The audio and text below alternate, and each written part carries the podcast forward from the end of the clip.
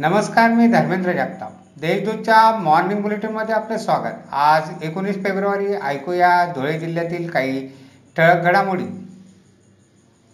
धुळे जिल्हा युवक काँग्रेसतर्फे डोंडाच्या शहरात पेट्रोल डिझेल गॅस दरवाढीचा निषेध व्यक्त करण्यात येऊन गुरुवारी गॅस सिलेंडरची प्रतिकात्मक अंत्ययात्रा काढण्यात आली. धुळ्यात वाहतुकीला अडथळा निर्माण करणाऱ्या तीस हातगाड्यांवर गुरुवारी वाहतूक शाखेतर्फे कारवाई करण्यात आली. हातगाडी चालकांवर दंडात्मक कारवाई करण्यात आली आहे. जिल्ह्यात कोरोना विषाणूचा प्रादुर्भाव रोखण्यासाठी विविध निर्बंध लागू केले आहेत तर विवाह सोहळ्यात पन्नास जणांना परवानगी देण्यात आली आहे. कोरोनाचा प्रादुर्भाव नंतर बिकट परिस्थिती उद्भवते याचा गेल्या वर्षी अनुभव आला आहे.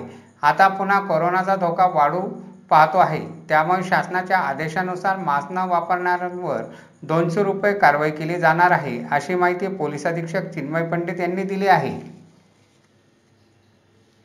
जिल्ह्यात गेल्या तीन दिवसापासून कोरोना रुग्णसंख्येत चढ उतार होत असून गुरुवारी चोवीस तासात अठ्ठावीस बाधित जिल्ह्यात आढळले तर बाधितांची संख्या पंधरा हजार तीसवर पोहोचली आहे.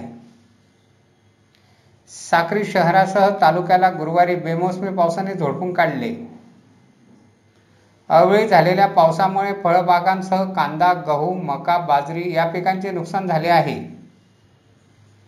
समाज कल्याण विभागातर्फे आंतरजातीय विवाहांना प्रोत्साहन देण्यासाठी पन्नास हजार रुपये अनुदान देण्यात येते. मात्र गेल्या वर्षी कोरोनाच्या संकटामुळे निधीच उपलब्ध झाला नाही.